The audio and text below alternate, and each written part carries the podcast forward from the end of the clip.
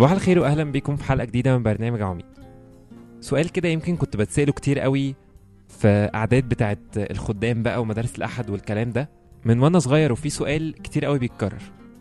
السؤال ده كان بيقول بمنتهى البساطة لو إحنا مثلا عشر بني آدمين قاعدين في الأوضة فكان الخادم بيقول مين مننا واثق إن هو هيدخل السما؟ وللأسف يعني كان دايما أغلب الناس بتبقى مش واثقة إن هي داخلة السما. كان واحد أو اتنين بس اللي بيرفعوا إيديهم بيقولوا إحنا واثقين إن إحنا داخلين السما وكانوا خدام دايما بيحبطوا من الموضوع ده وكانوا بيحاولوا يتكلموا معانا ويقولوا إنه يسوع بيحبنا ويسوع موت نفسه عشان خاطرنا عشان يبقى لينا مكان فوق. وغالبا أنا لو اتسألت السؤال ده النهارده أو انت هيبقى إجاباتنا غالبا يعني إن شاء الله هندخل السما وهيكون كده في شك مش هيكون في تأكيد أو إنه واثقين إن ربنا هيدخلنا السما بس عارفين الموضوع ده ومواضيع تانية في حياتنا ما ينفعش ناخدها وإحنا مش واثقين منها. يعني لازم يكون عندنا ثقة إن إحنا يا داخلين السما يا مش داخلين السما. الحاجة اللي في النص دي على فكرة بتبقى وحشة قوي اللي هو بنسميه دايما اللون الرمادي اللي هو ولا أبيض ولا أسود. اللي هو ولا وحش ولا حلو. يعني إن شاء الله هدخل السما يعني لو ربنا كده تكرم كده هيدخلني السما. طيب يا ترى ليه ما عندناش الثقة في إن إحنا ندخل السما؟ تعالوا نسمع ترنيمة بتحبني ونرجع نشوف إيه الكلام.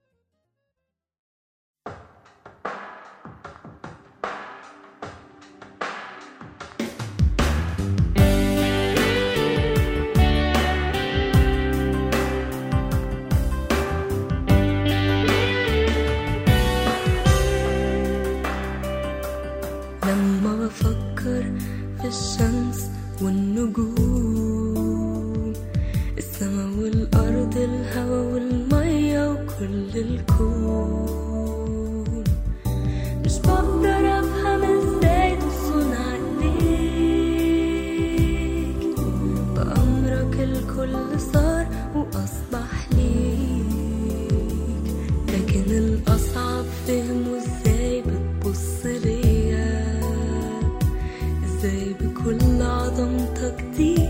بتفكر فيا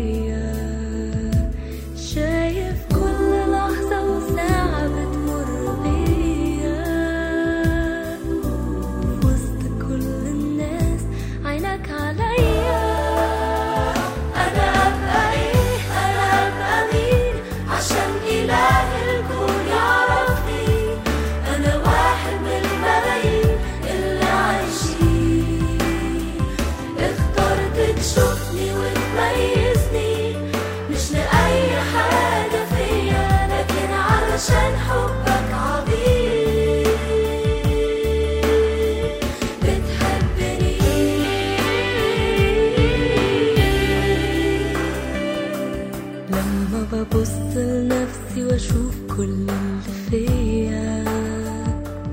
بخجل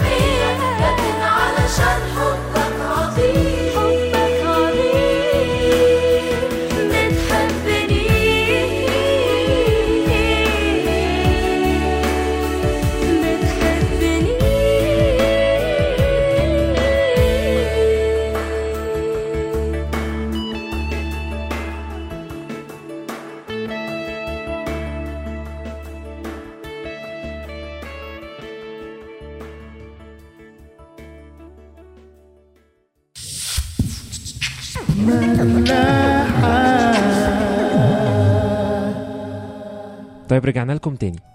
لما قعدت أفكر كده هو إحنا ليه ما عندناش ثقة إن إحنا داخلين السما أو مش داخلين؟ التفكير ده وداني لسؤال المفروض كان يتسأل قبل إحنا داخلين السما ولا مش داخلين. السؤال ده هو إيه أصلا الحاجة اللي هتدخلنا السما أو هنعمل إيه عشان ندخل السما؟ للأسف يعني من تربية غلط أو تعليم غلط سمعناه بقى عندنا ثقافة إنه الأعمال هي اللي هتدخلنا السما.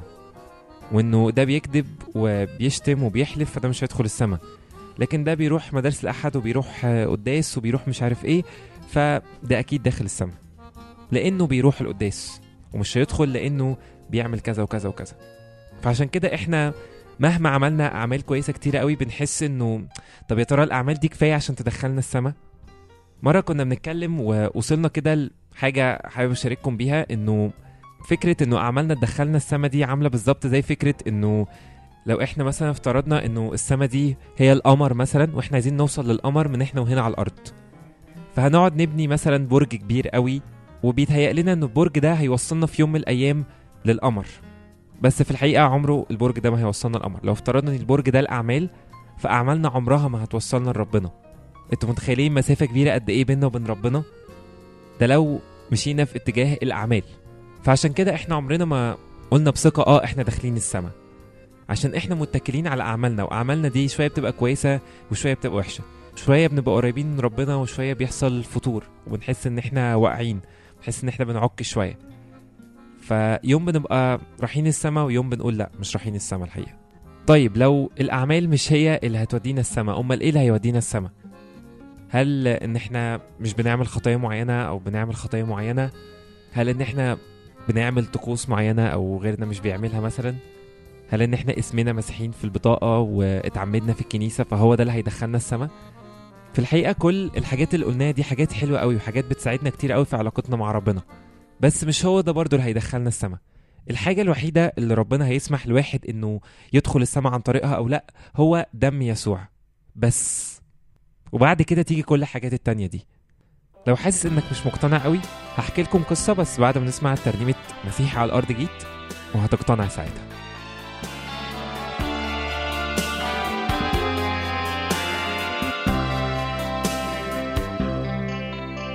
مسيحي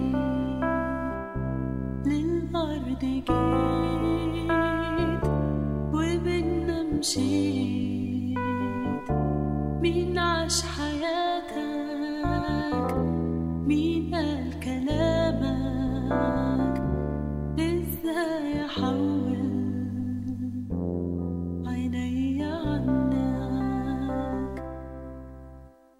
مسيحي للأرض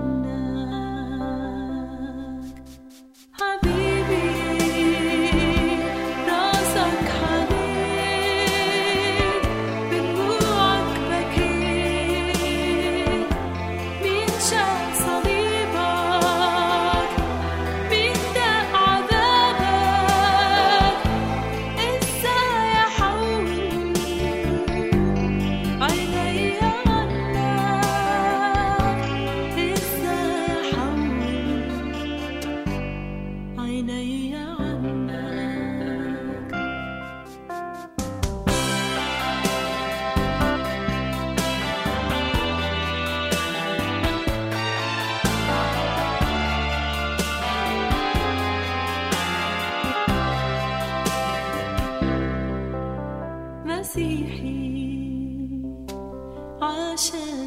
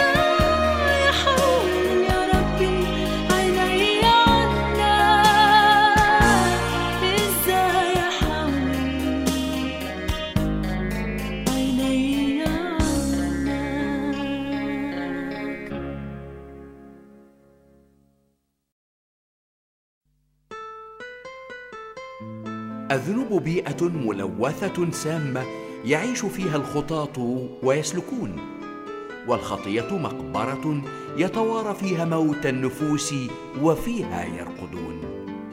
لكن رب قائل الخطاة يمشون وينجحون بل ويضحكون. كلا يا صديقي إنهم كالطير يسبحون فمن الألم يرقصون. وفي الحقيقة إن كثيرين من الأحياء خطاة موتى كتابيا وأدبيا. وبعض الموتى في المسيح أحياء روحيا وأبديا. نعم فأجرة الخطية هي موت. لذا تحولوا من نفوسكم الساقطة لصليبه لأنه كما رفع موسى الحية في البرية هكذا ينبغي أن يرفع ابن الإنسان لكي لا يهلك كل من يؤمن به بل تكون له الحياة الأبدية. أيها المتألم بلسعة الحية القديمة إبليس التفت إلى المسيح الحي والمحيي. التفت إليه بالثقة الكاملة في كمال خلاصه بالتوبة القلبية المرتمية في دفء محبته بالعودة الأمينة الملتمسة لعفوه وغفرانه. فالمسيح جاء لكي يطلب ويخلص ما قد هلك. لأنكم بالنعمة أنتم مخلصون بالإيمان. وهو ينادي التفتوا إلي واخلصوا. يا جميع أقاصي الأرض لأني أنا الله وليس آخر. اخلصوا. هذا هو الخلاص وأعظم غاية. ادي دنيا ضخم طيب القصة اللي كنت عايز أحكيها لكم قبل الترنيمة هي حاجة حصلت في العهد القديم. ربنا لما كان بيضرب المصريين بالضربات العشرة يعني عشان يخرج شعبه من أرض مصر كان آخر ضربة هي إنه ربنا قرر إنه هيقتل كل الابكار اللي في مصر كلها. وابكار جمع بكر اللي هو الابن الأكبر. دايما الابن الأكبر بيبقى ليه مكانة كده خاصة في البيت وإن هو اللي هيورث وإن هو اللي أبوه هيعتمد عليه بسرعة فكان حاجة مهمة يعني وما زال. فربنا قرر إنه هيقتل كل ابن بكر في بيوت مصر كلها. وكان من ضمن بيوت دي بيوت بني إسرائيل. بس ربنا قال أنا عندي شرط واحد بس واللي هينفذ الشرط ده هو اللي ابنه مش هيتقتل. إيه بقى الشرط ده؟ إن هما يذبحوا خروف ويحطوا دمه على باب ال- البيت بتاعهم. طيب وبعد ما عملوا كده إيه اللي هيحصل؟ ربنا قال بالظبط إنه هيجي ملاك المهلك اللي هو هيقتل كل الابكار أول ما يلاقي بيت عليه دم الخروف هيعدي ومش هيقتل البكر. بس تخيلوا لو ناس يعني من بني إسرائيل قالوا لأ إحنا مش محتاجين أصلا نحط الدم على الباب بتاعنا وأكيد ابننا مش هيتقتل لأنه إحنا ناس كبار قوي في إسرائيل وإن إحنا عندنا مكانة كبيرة بين شعب إسرائيل. وقرروا ان هم هيعتمدوا على قد إيه هم كويسين ومش هيحطوا الدم بتاع الخروف على الباب بتاع بيتهم. أكيد كان ابنهم هيتقتل. فاللي عايزين نقوله هي نفس الفكرة بالظبط إنه الدم هو اللي نجى ابكار بني إسرائيل إن هم ما يتقتلوش. ونفس الحكاية الدم هو اللي هيطلعنا السما. الكلام ده بالظبط مكتوب في سفر الرؤيا صح سبعة آية رقم 13 و14 مكتوب كده. وأجاب واحد من الشيوخ قائلا لي هؤلاء المتسربلون بالثياب البيض من هم ومن أين أتوا؟ فقلت له يا سيد أنت تعلم. فقال لي هؤلاء هم الذين أتوا من الضيقة العظيمة وقد غسلوا ثيابهم وبيضوا ثيابهم في دم الخروف. من أجل ذلك هم أمام عرش الله ويخدمونه نهارا وليلا في هيكله. والجالس على العرش يحل فوقه. واخدين بالكم إن الناس دي اتكتب عنهم إن هم جايين من الضيقه العظيمة. بس رغم كده هم غسلوا ثيابهم في دم الخروف. فعشان كده بقوا في وسط بقى الخروف وف- وحوالين العرش. ولو مش مصدق كل ده في رسالة بولس لعبرانيين 9 آية رقم 22 يمكن آية معروفة شوية. مكتوب كده وكل شيء تقريبا يتطهر حسب الناموس بالدم وبدون سفك دم لا تحصل مغفرة. من غير دم يسوع ما كانش هيبقى لينا مكان خالص فوق. حتى لو كنا من أطهر الناس اللي على الأرض وعمرنا ما غلطنا. بس من غير دم يسوع ما كانش هيحصل مغفرة لخطية آدم اللي هي لازقة فينا. وما كانش هيحصل مغفرة لخطايانا اللي إحنا غصب عنا هنعملها.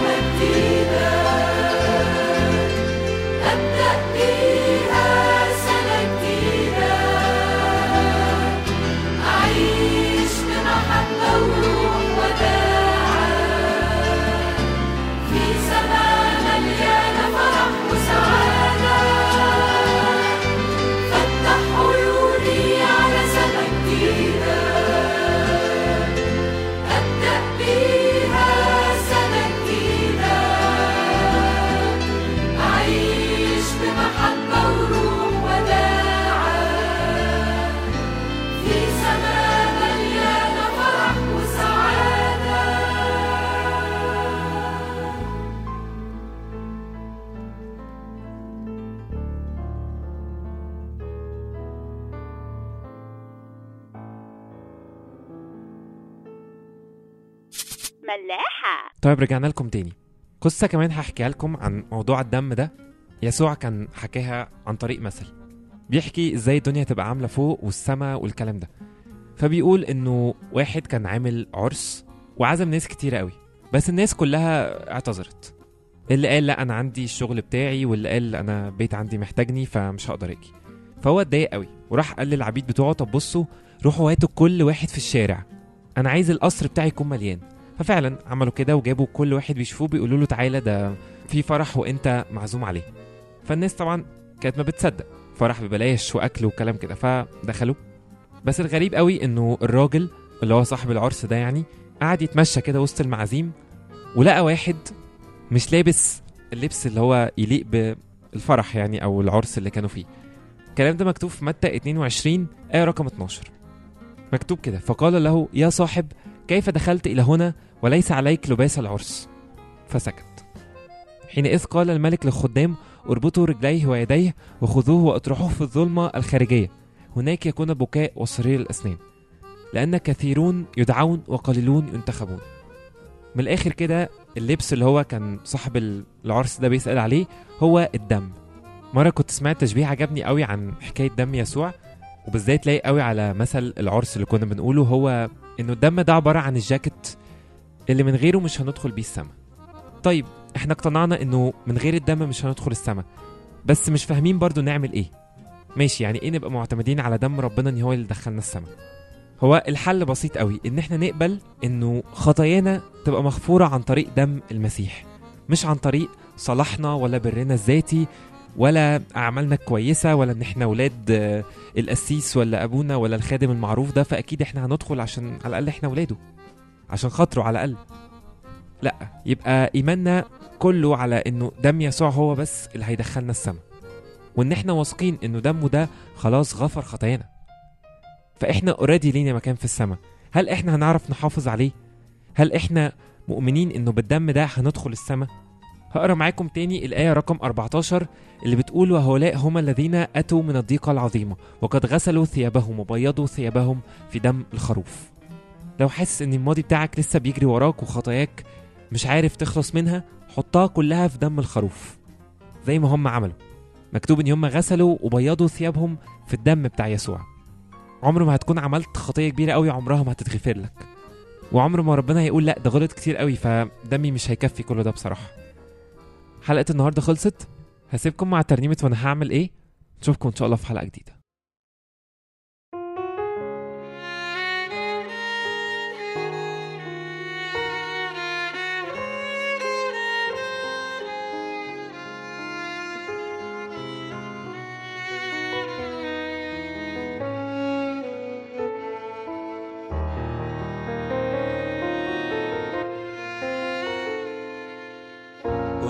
وأنا هعمل إيه علشان اقضي العمر معاك وانت معايا اوعى تسيبني امسك ايدي. واهديني بإيدك لهنايا. وأنا هعمل إيه علشان اقضي